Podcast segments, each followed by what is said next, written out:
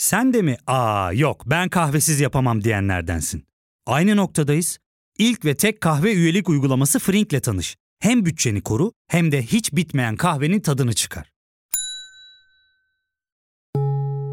Yakınlarından terapinin onlara ne kadar iyi geldiğini dinlesen de kendin için bir şeylere başlamak zor geliyor olabilir. Ya da sevdiklerine yardım etmeye istekliyken kendi ihtiyaçlarını görebilmek. Hayvel, uzman psikologlarıyla kendi ihtiyaçlarını bulmanda sana destek olacak. Terapi yolculuğuna başlamak için detaylı bilgi bölümün açıklamalarında.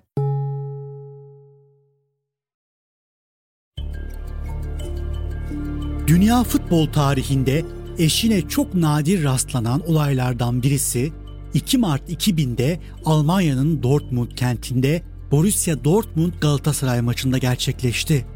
Sürecin perde arkasındaysa futboldan çok daha fazlası yatıyordu.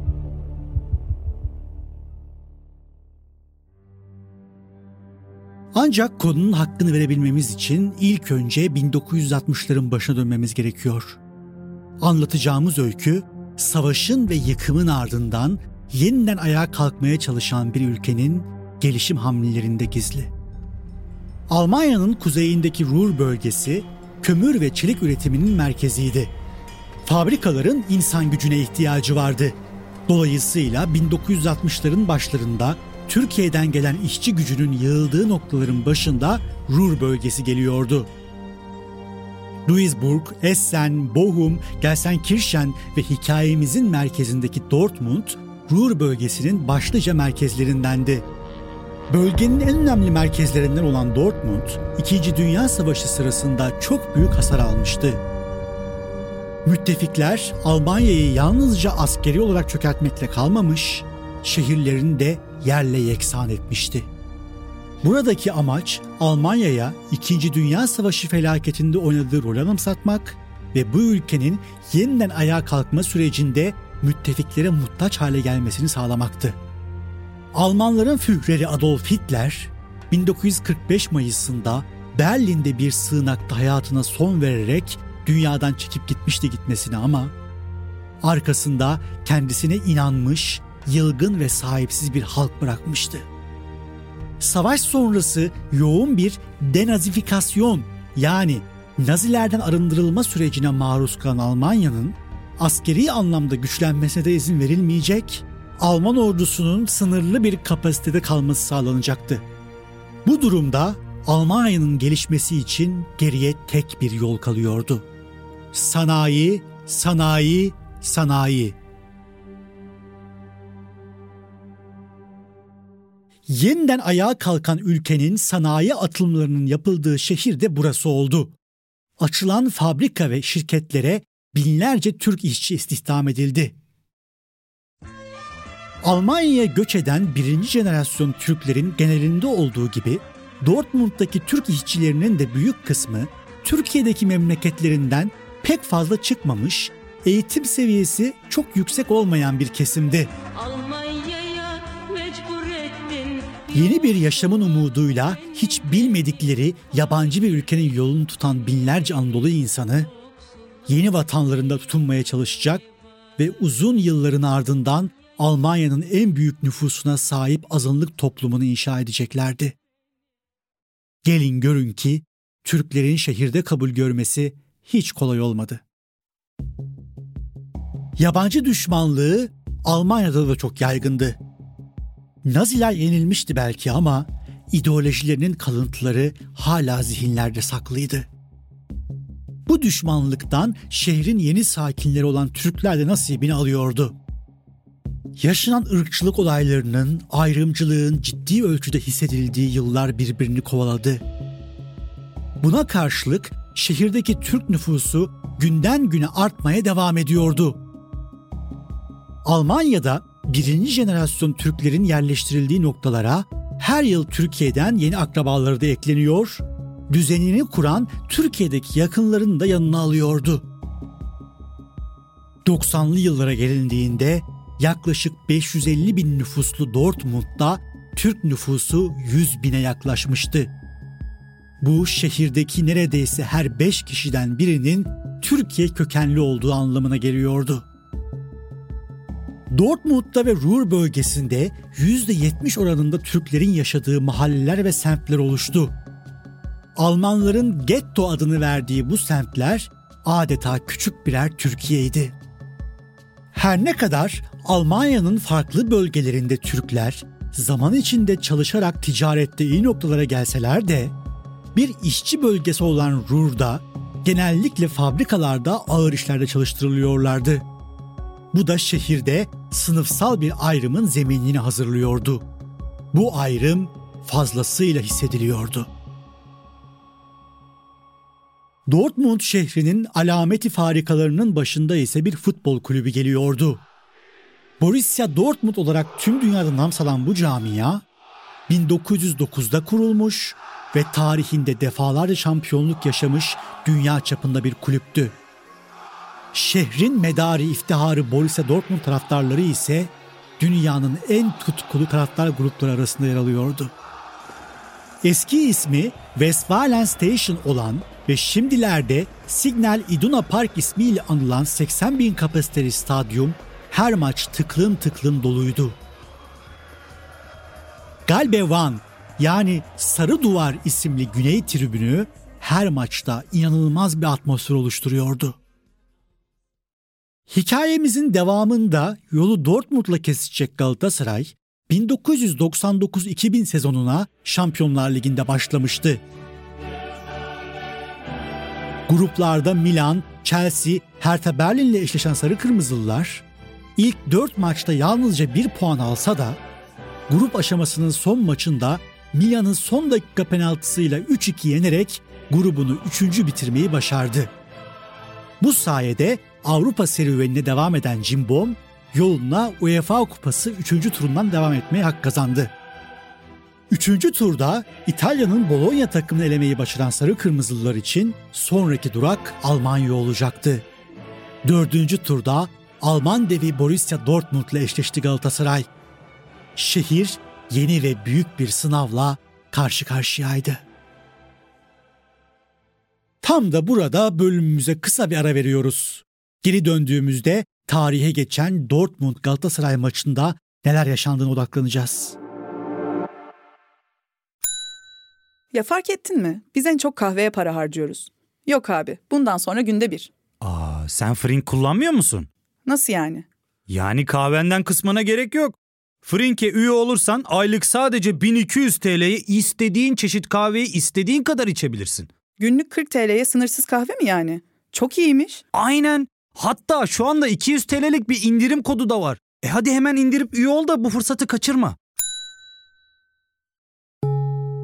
Terapiye başlamak, içinden çıkamadığın döngüleri kırmak, bazı yanlış bulduğun kararlarını değiştirmek ve kendinle beraber daha huzurlu bir yaşam inşa etmek için atabileceğin en değerli adımlardan biri. Hayvel ile yoğun yaşam tempona uyum sağlayarak online terapi seanslarını takvimine göre ayarlayabilirsin. Bini aşkın uzmandan sana en uygun terapisti seçebilir, PodB10 koduyla indirimden yararlanabilirsin. Detaylı bilgi açıklamalardaki bağlantıda. Almanya'daki Türk diasporasının kendi kimliklerini en yoğun şekilde ifade edebildiği arena spor, daha doğru bir ifadeyle futboldu. Türk takımlarının Almanya'da oynadığı maçlara yoğun ilgi gösteren göçmenler adeta kendi varlıklarını tüm Almanya'ya kabul ettirirken Türkiye özlemlerini de bu vesileyle bir nebze de olsun dindiriyorlardı. Galatasaray yönetim de durumun farkındaydı. Almanya'da yaşayan taraftarlarının bu maça yoğun ilgi göstereceğini tahmin ederek Dortmund yönetiminden ek bilet talep ettiler. Dortmund yönetimi ise bu talebi kesin bir dille reddetti. UEFA deplasman takımı taraftarlarına stadın %10'luk bölümünün ayrılmasını şart koşuyordu. Galatasaray'ın yoğun ısrarları üzerine Dortmund yönetimi tüm biletlerinin sezon başında kombinelerle satıldığını ve tek bir ek bilet bile veremeyeceklerini gerekçe olarak sundu. Bunun üzerine Galatasaray taraftarları için kale arkasında 8 bin kişilik misafir bölümü ayrıldı. Stadın geri kalan bölümü Dortmundlulara aitti. Ancak kimse maç günü olacaklardan haberdar değildi. 2 Mart günü Westfalen'e gelen taraftarlar gözlerine inanamadı. 65 bin biletli seyircinin kabul edildiği stadyumda 40 bin Galatasaraylı vardı. Almanya'nın hatta dünyanın en ateşli tribünlerinden birine sahip olan Dortmund kendi evinde sarı kırmızıya boyanmıştı.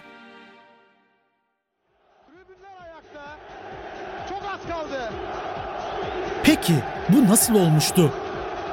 Tüm biletlerin sezon başında satıldığı statta nasıl oluyor da Galatasaraylılar çoğunlukta oluyordu? Galatasaray yöneticisi Mehmet Cansun bu durumun nasıl gerçekleştiğini şu sözlerle anlattı. Maçtan önce yer istedik adamlardan vermediler bize. Bir türbün dediler kale arkası bir türbün sizin. Bakıyorum ben bizim oturduğumuz bütün o türbün yani bizim numaralı türbün tabir ettiğimiz kendi stadımızdaki türbün komple Türk. Ve herkes Galatasaraylı. Bütün bayraklar, flamalar neler. Nasıl oldu peki bu? Sonra anlattılar ki iki misli, üç misli fiyat ödemişler. Bir maçlık. Kombinesi olanlardan o hakkını o gün için satın almışlar. Öyle gelip oturmuşlar. Rur bölgesinde büyük kısmı kıt kanaat geçinen, fabrikalarda işçi olarak çalışan binlerce kişi, patronlarının kombinelerini astronomik ücretler ödeyerek kiralamıştı. Türkler bu maça öyle bir ilgi gösteriyorlardı ki o dönemde yıllık 2500 mark civarı olan Dortmund kombine biletleri tek bir maç için 700 marka kadar alıcı buluyordu. Neticede para tatlı gelmiş, Dortmundlular kombinelerini bir maçlığına devretmeye razı olmuşlardı.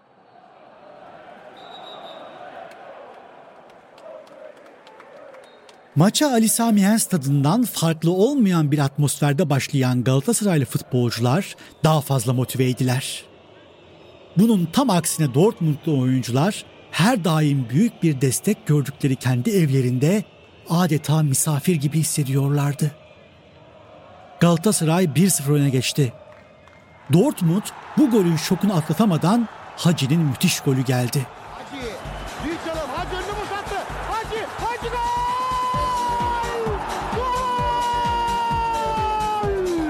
Gol, gol! Borussia Dortmund 92 yıllık tarihinde ilk defa kendi evinde deplasmana yaşamak zorunda kaldı. İşte bu kadar, işte bu kadar. Avrupa şampiyonuna iki gol. Avrupa şampiyonuna 45... Hep horlanan, şehrin alt sınıfı olarak görülen Türk işçiler, şehrin en sembolik mabedini iki saatliğine zapturapt altına almışlardı. Galatasaray kendi evinde gibi oynadığı maçı 2-0 kazandı. Galatasaray'ın Dortmund zaferi. Galatasaray'ın Dortmund şovu. Muhteşem Galatasaray. Türkiye sizinle gurur duyuyor sesleri. Almanya'da binlerce Türk gururla ve ay bayrağını sallıyor şu anda. Maçın ardından hem Almanya federal basınının hem de Dortmund yerel basınının gündeminde bu maç vardı.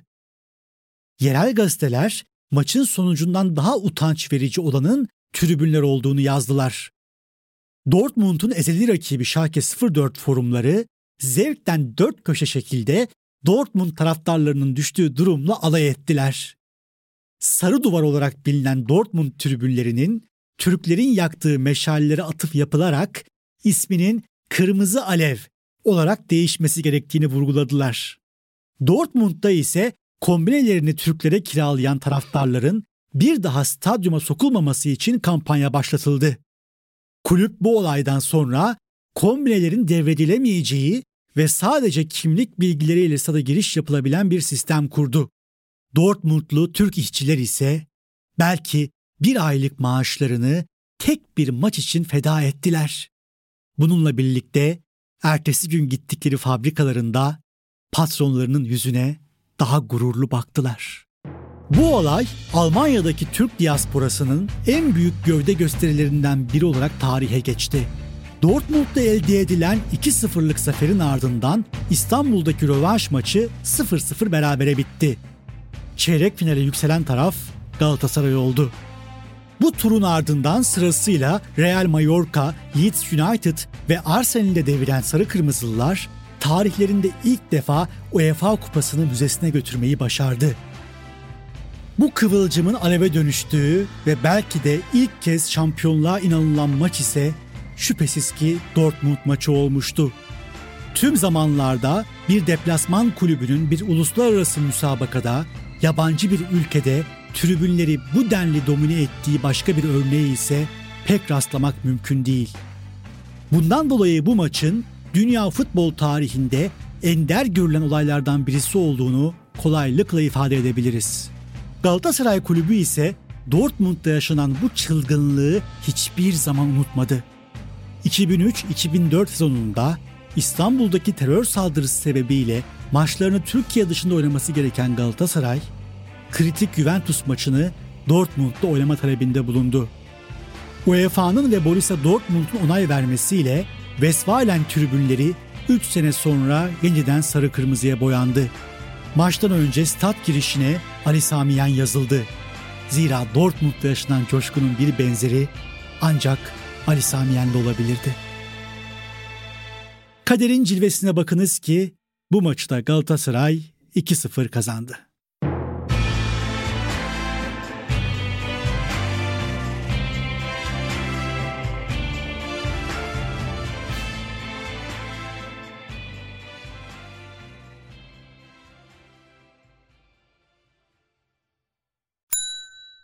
İlk ve tek kahve üyelik uygulaması Frink, 46 ildeki 500'den fazla noktada seni bekliyor.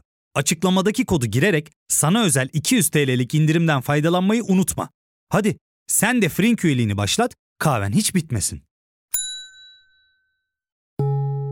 Hem bugününe hem yarınına katacaklarıyla terapi yolculuğuna ve daha iyi hissetmeye bugün Hayvel ile başla. Açıklamadaki linkten Hayvel'i indir, ücretsiz tanışma görüşmelerinin ardından bütçene uygun seans paketini seç ve terapi yolculuğuna başla.